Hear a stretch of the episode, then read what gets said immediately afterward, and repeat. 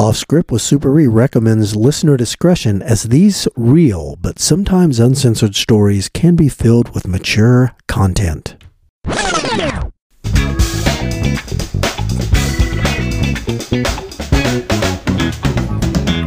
Hello, everybody. Jay here, back with another adventure with Super E. Actually, that's not the title. I'm sitting here with It's off A-Train. script. Off script with Super E. That's that's what it is. Yeah. yeah, yeah. I'm just so busy doing you know 20 podcasts a day. I can't keep them all straight. You're busy. I'm just kidding. Um, so the star of our show is also with us. Super E. Say something. Good morning, how everybody doing on this sunny day? I'll bet everybody's doing great. So before we go into a tale, let's have a little pre-tale here. We've all been doing this a long time. All been coppers for a while, retired.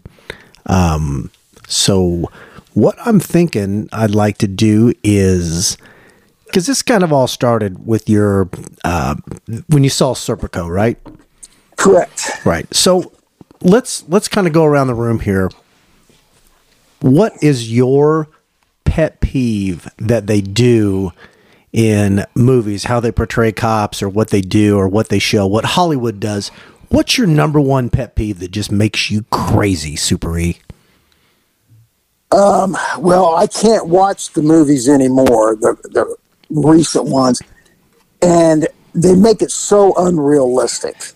Like they're buying millions of dollars of dope, and you know everybody's shooting everybody up, and then just walking away, no paperwork, things like that. You know, they're just it's so unreal, unrealistic. I I can't even bear to watch any of them. I haven't seen a good uh, TV show that represents doing undercover work in I don't know how long. Right. What would you, You know. what would you say is the last one you saw that uh, was a was a pretty good representation of it? Uh, You know, um, the last one that I thought was okay, Charlie Sheen and B. I think it was called Beyond the Law, about 1989. Never heard of it. Never heard of it either. I, Perhaps, I, I know. perhaps that's why. Maybe it was too real, and Hollywood uh, didn't think it would fly enough for the folks. Under what? I, I can't imagine a conversation where we're saying that Charlie Sheen was the most realistic anything that you ever saw. I, well, you know, I don't am know. Have you seen you. Major League? Well, yeah, he, that he was all convinced right. me. I mean, you know, he's Yeah. a baseball player. that was all right. Yeah. The old guy, Wild thing. The old pitcher couldn't throw a ball. No, It drives me bananas. no, he was. That was that was really bad. Yeah, that and was he was bad. an even worse coach in Hoosiers. But um, here, we're, we're going Yeah, way off. okay, We're- So, okay. uh, I, I got you. So, um, A Train, what what would you say is your number one pet peeve in the movies um, when they represent, you know, law enforcement, police? What do you see that makes you nuts? I mean, the number one thing I see, and I see it in all kinds of movies, the copper might be pointing a gun at somebody, but he he before he gets ready to pull the trigger, he chambers around. now, I don't know about you, but I don't want to work with any cop who walks around without a damn bullet in the chamber. Man, that is that is spot on. That is exactly right. I mean, they're running into a building, and, and every, I, I think Hollywood just loves that visual of chambering that round. I, But it just it immediately turns me off. uh, me too. I mean, Uh, it, in along those same lines. Also, what is the noise when they pull the gun? When they point the gun, it goes. What? What's that? You know what I'm talking yeah, it sounds like they didn't put their barrel back together uh, properly after they Exactly. cleaned it. That's how it sounds Yeah, to me. Yeah, it drives me bananas. No, I absolutely that that's that's mine. We we share that. Also, also mine is Ern, Ern- Ernie Super E. Yes. In all of your years, did you ever shower and shave and put your uniform on in some locker room at roll call and sit there and hang out with the guys and you know argue over this or that? What the hell is that all about?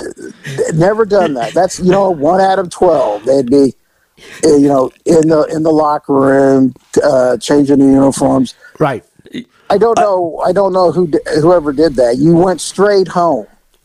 You know. Right. Well, so I, I absolutely. So I remember like back before I, when I was trying to get on um, in another state, and um, I knew knew a guy who was you know already an officer somewhere, but I was very naive to how things went, and uh, we were at like a gathering, and you know he was going to have to leave out to go to work, so he goes upstairs because he had his you know stuff in the car, puts his uniform on, gets in his personal car, and starts to drive into work to do his shift. I'm like, dude, don't you go to the locker room? What what what the heck? He's like, that's the dumbest thing you've ever said to me. I, but that's what uh, I pictured. Supery, I Yes. I don't know if you're picking up on this too, but does it sound like Jay's disappointed? Yes, exactly. Every day, no. every day he couldn't go in a locker room full of naked, sweaty men and disrobe and then robe. The only time, uh, the only time I think that we do is when we used to go straight from work to the police academy after work to play. We would play basketball. That'd be like six in Yeah, the morning. That's right. different. Yeah. That's that's Yeah, but it's not like you know at roll call they had a place to uh, change your clothes. That never happened anywhere. I don't Right. remember any of the roll call sites having a you know where you just go in and change into your uniform and all that. right. Me- Another thing that irritates me is when you watch these shows where they go in and they're talking about a suspect or a crime, and there's a dude in a lab coat sitting there and they're talking to them, and then they pull up some computer that looks like it's in thin air. And they're pointing out, you know, they're pulling up the suspect's pictures. Yeah, the and the, and the lights, yeah, and the, and the room's real dimly lit. yeah. That's nowhere. I've Right. never that that doesn't happen anywhere. Right. Well, and, and this is we're we're just using these as examples of how Hollywood takes a lot of liberties with with our profession, and I think they and just in like in my case with what I was just saying is they they paint an unrealistic reality even for somebody who you know thought about doing this from the time they were a kid, and and had just they do that with everything. And you, they have consultants you, uh, that are you know i mean they have paid consultants that that are either former law enforcement or current or whatever. You would think that they would be like dude, Yeah, I mean they you know. kind they shatter your dreams. Like you want to get that job so that every day you can go in a locker room full of sweaty men and you know andy just or uh, excuse me a train just can't get off not that there's anything wrong with that. I'm just saying. right right Mike's dreams were shattered. right all right You're talking about Jays. Jay's dreams were shattered. The only I TV think show. that's the first time that you've messed up my name. You know, we've messed up yours. We've messed up Super E's. I guess. Yeah. What's that? the tell only you? TV show I could watch that I found realistic in the last 20 years, Reno 911. They hit the nail right on the head. Everything about it. I was like, okay, yeah, I can, I can see that happening. Super E, I am right there with you.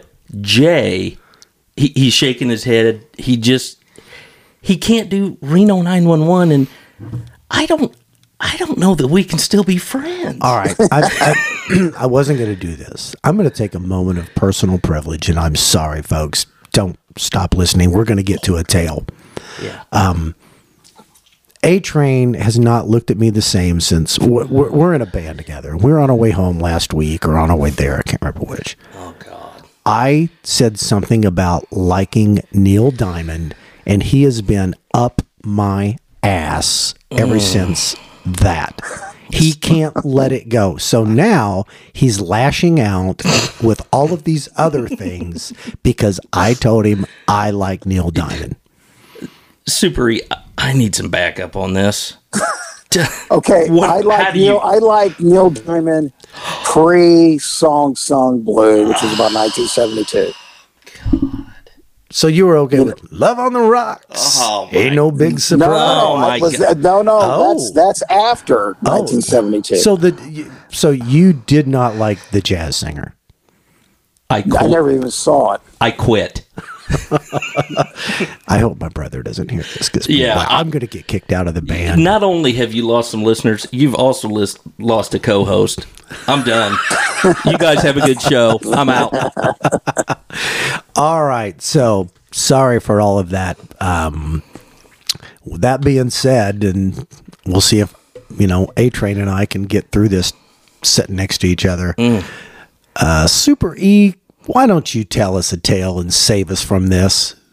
All right. Well, since we've been talking about Reno 911, this would make an absolute perfect episode for that show.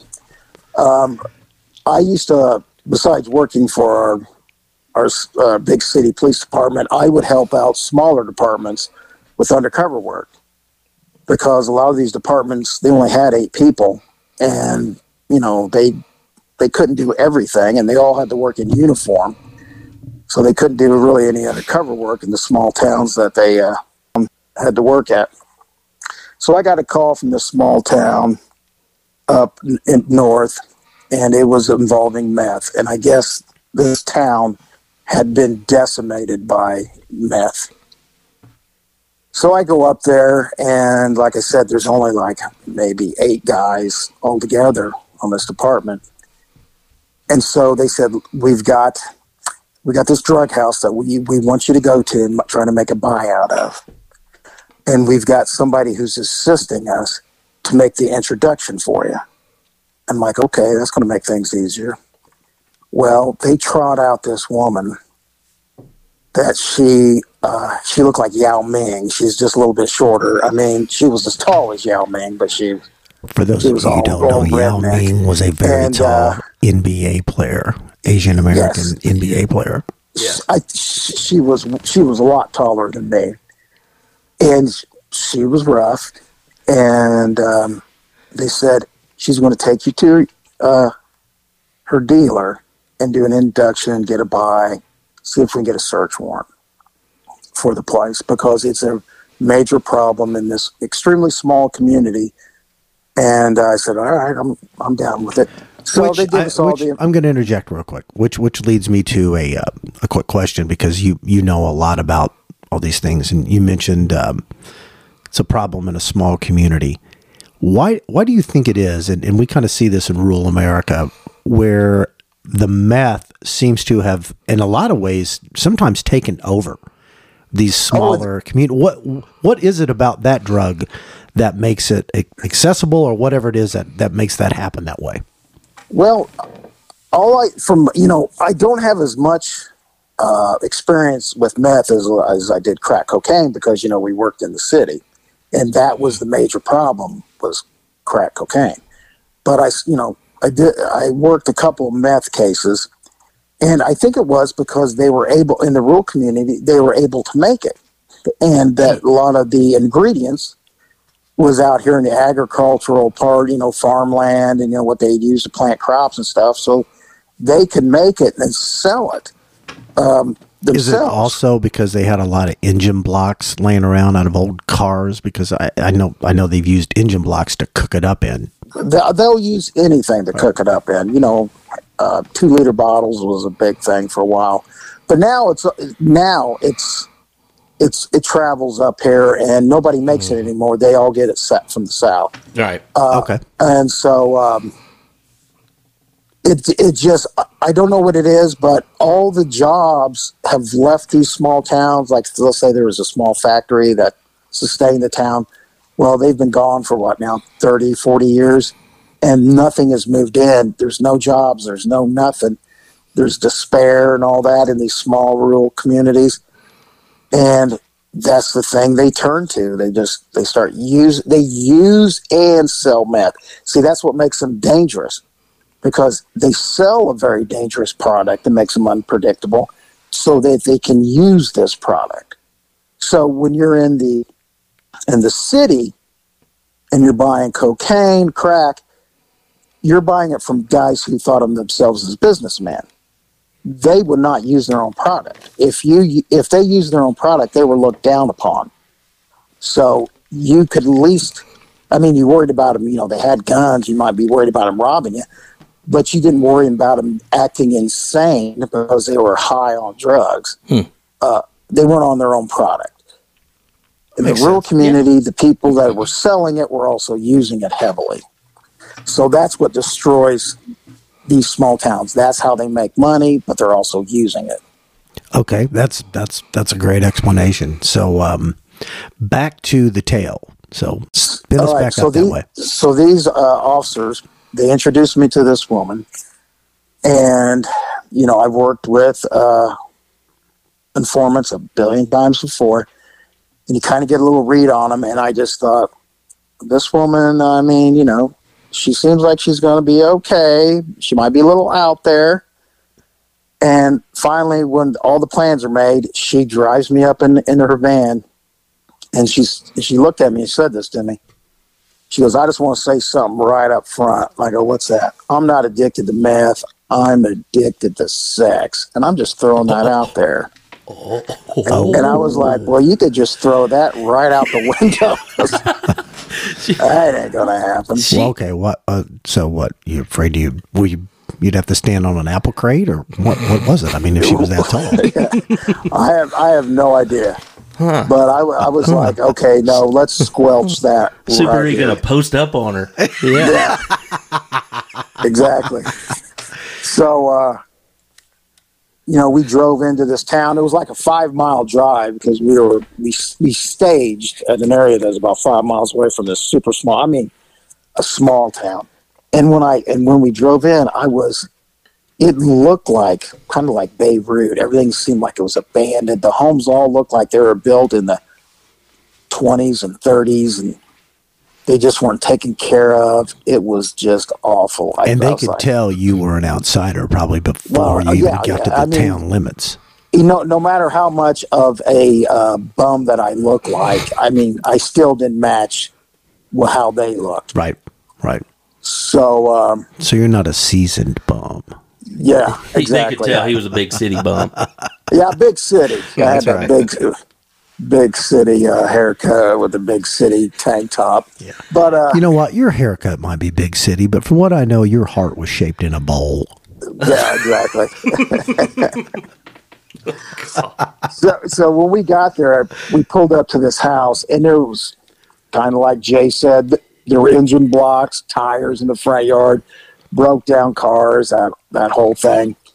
So we so we knock on the door, and uh, nobody's answered. No, and and then we're getting ready to leave, and this little kind of chubby looked like about a nine or ten year old boy comes around the side and goes, "You looking for Mama?"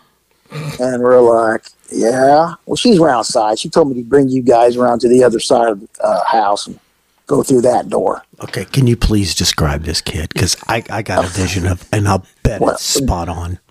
Well, um, he was a probably uh, he was he was big for his age, but he was also kind of he was heavy box. set.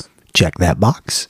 Uh, I don't know if it was from all the Husky. processed food that he had to eat. Husky was the term, yes. Uh-huh. He seemed like a nice kid, very friendly. So when I meet his mother, Mama, she, you know, she's very friendly. She goes, "How y'all doing? Come on in." And then I could hear there's a whole bunch of kids in the house, and she yells at. I can't remember the kid's name. I think I think she yelled at him. She goes, "Tyler, crack open Mountain Dew gift to the baby, and don't come in here. Mommy's got business to do."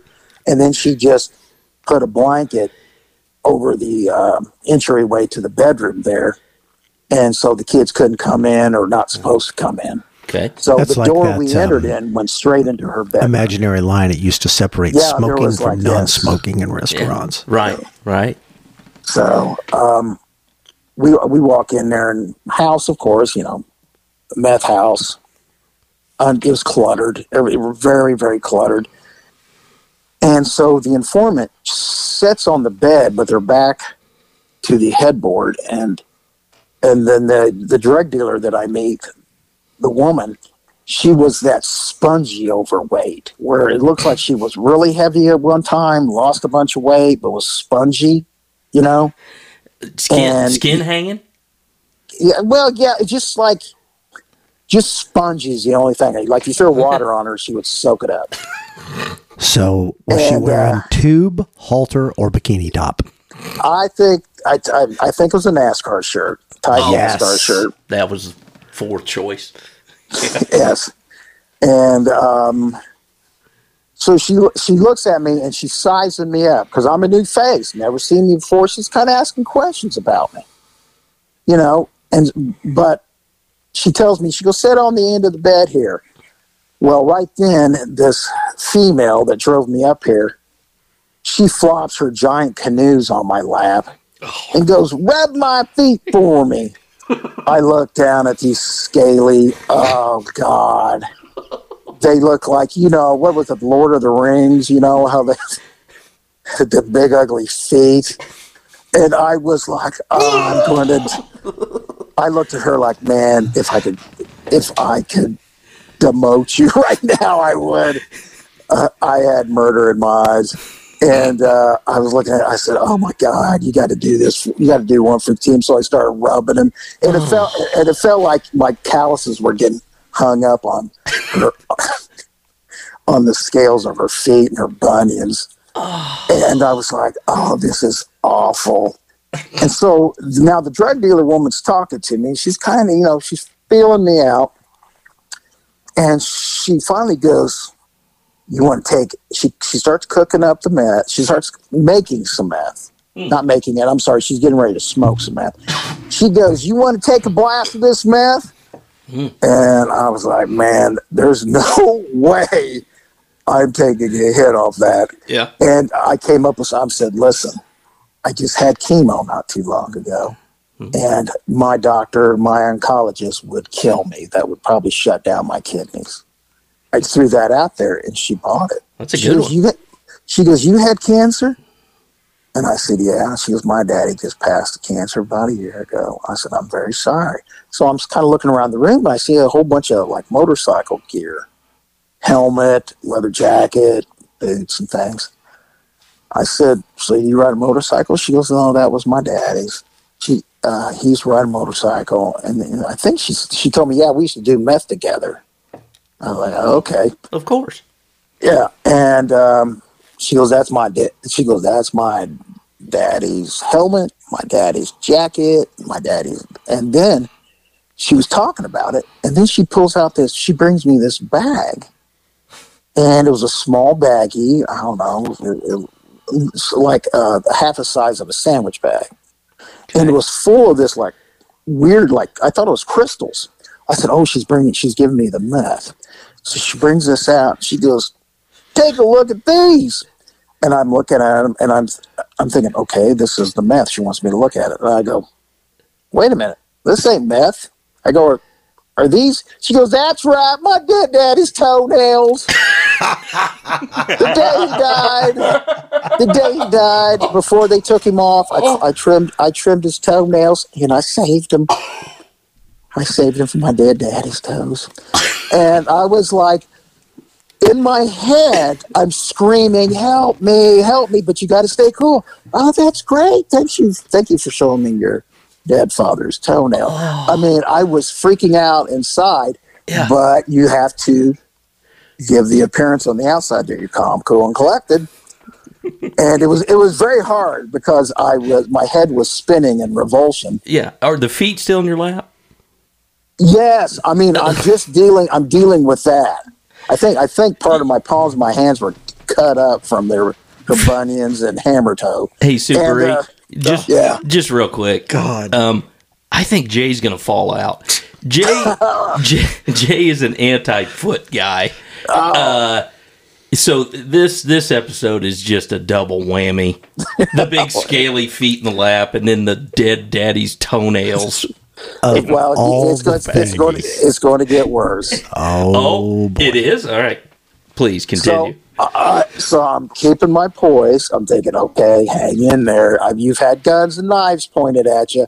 You can hang in there with scaly canoe toes and dead toenail clippings. You can do this. God. So then she hands me another bag. And I'm like, oh, okay, here we go. And then it's like this tarry shit, that's real black.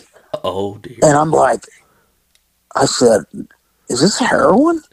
She goes, no, it ain't heroin. That's my dead daddy's earwax.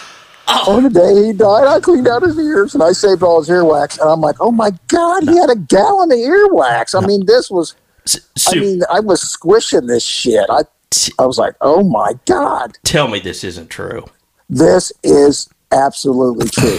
now I'm getting, now I'm turning into Jay. I'm getting a little lightheaded because I'm squishing the earwax between my fingers, thinking it was heroin. and there was a giant glob of it. I maybe she took earwax from an elephant. I don't know, but this dude had a lot of earwax. And so I gotta, I gotta give you this. That, that was good. That was good. All right. So as I'm, yeah, I'm still keeping it together, and then she's got like a little ball of white something in her hand. Oh, I'm like, oh my god, what is this? What is? What are her plans for me? Tell me it's hardened seminal fluid. I'm out. if it's a what? Hardened seminal fluid. I'm out. No, Okay. no, no, no. She goes. She looked at me. She goes, and these. It's in her hand, and remember, I'm sitting down. She's standing above me, and she comes at me with them. These are my dead daddy's socks. I took him off his feet the day he died, and I put him in a bag. And she goes, she goes like this. She takes him and shoves him under my nose. She goes, sniff him. Oh my god! And I'm like, God help me. It's like I had a shotgun pointed at my head. I'm I go, you got no choice. I, I inhaled real deep. Thank God I smelled gain. Um, so they they had been washed, hopefully, the day she took him off his feet.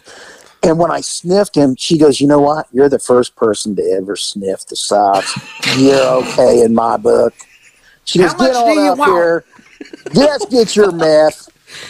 Yeah, let's get your meth. Here you go. oh my. and so you know we were you know laughed and joked and you know played my part the best i could walked on out of there the whole time thinking i'm going to kill those guys back there at the staging area so i get back there and they're all standing around looking at me hey what happened? I'm like you motherfuckers. What's wrong? You no good motherfuckers. Well what's going on? And then i explained it to them they couldn't stop laughing. They were like you know holding their sides. "Huh, I can't breathe. I go, yeah, it's funny when you're on that end of it. Now, if this would have been anyways, made, if this would have I, been sur- a I, Hollywood, I survived it, right? and I think they they went and made some arrests and did some good investigation with it. And because I didn't do, I really didn't do any follow up on it because it was so far away. And uh, but they told me later that it worked out real well. Well, And I was thinking to myself, all the, the most frightening thing that ever happened to me, even with all the guns and knives, mhm. was going up to an extremely small town and having toenails, earwax, and dirty ass socks shoved in my face. Okay. That was terrifying. so Super E. So you've been shot in the line of duty, haven't you? Correct. Okay. and we're going to get to that. Yeah, we're going to get to that. You have it. You weren't lying. You you've had cancer, haven't you? Correct. And you beat that. Right. Okay. What was worse? Getting shot, having cancer, or dead daddy's toenails in the bag and his sock shoved under your nose? I I, gotta think. I think. Okay, when you get well, getting shot happens so fast. Yeah. but squeezing the earwax between my fingers in the plastic bag seemed to linger on forever. Okay. Okay. So I was I, I okay with the with the toenails and earwax. I wasn't bleeding out, Right. but it was still the unbelievable squishiness of grossness that haunts me The, uh, to this day. but you had to go along with that stuff because she sold you the meth, right? Because you were Exactly. you smelled her daddy's socks and looked at Yes, his toenails. yes, You got to do what you got to do. Yeah, you see that. You see, that's what you didn't see in Training Day with Denzel Washington. No, he was being chased by Russian Yeah. drug dealers Yeah. with Right. machine guns. No. because he was crooked and he had been to Vegas. And, Right, right, right, right, yeah. right, right, right. so Right. that is that is the realism with the Reno 911 flair. That could be an episode. toenails. You know, not yes, bad. With And- the toenails and, and the you know, so that earwax. so that conversation that happened when you got back to the staging area, had it been Hollywood, they would have been yucking it up with you in the locker room. yeah, in That locker room. taken In Hollywood right? only. Yes. Wow, fantastic. Yeah. So- well, you got anything else to add to this, real quick, before we wrap up this episode, Super E? Uh, no, uh, I can't think of anything. That was uh, Yeah. That was pretty horrifying at the time. But that was just on, you know, that's just one of the check marks of the list of horrifying things that undercover officers have to put up with. All right. Well, I'm going to go see if I can find some scope. Good. I think I threw up a little bit with that one. Um, what, what you got, Adrian? You know, the only Super E. So after all was said and done, um, I mean, where'd you, where'd you take that tall informant? Did you guys go to White Castle? No, no, no, no, no, no, no, no, no. No? Well, as soon as we got Get back to a the stage, pedicure? as soon as we got back to the staging area, I dropped that. I dropped my old Mopar in drive and floored it out of there. Yeah. Have you ever been back? Oh, oh no, I've, I've, I've ne- no, not to, not to deal with her. You know, with the I'm addicted to sex. I just want to throw that out there. Well, you know what? Keep throwing it off that cliff. All right. And with that, we're going to wrap this one up. A Train, take us out. See you, everybody.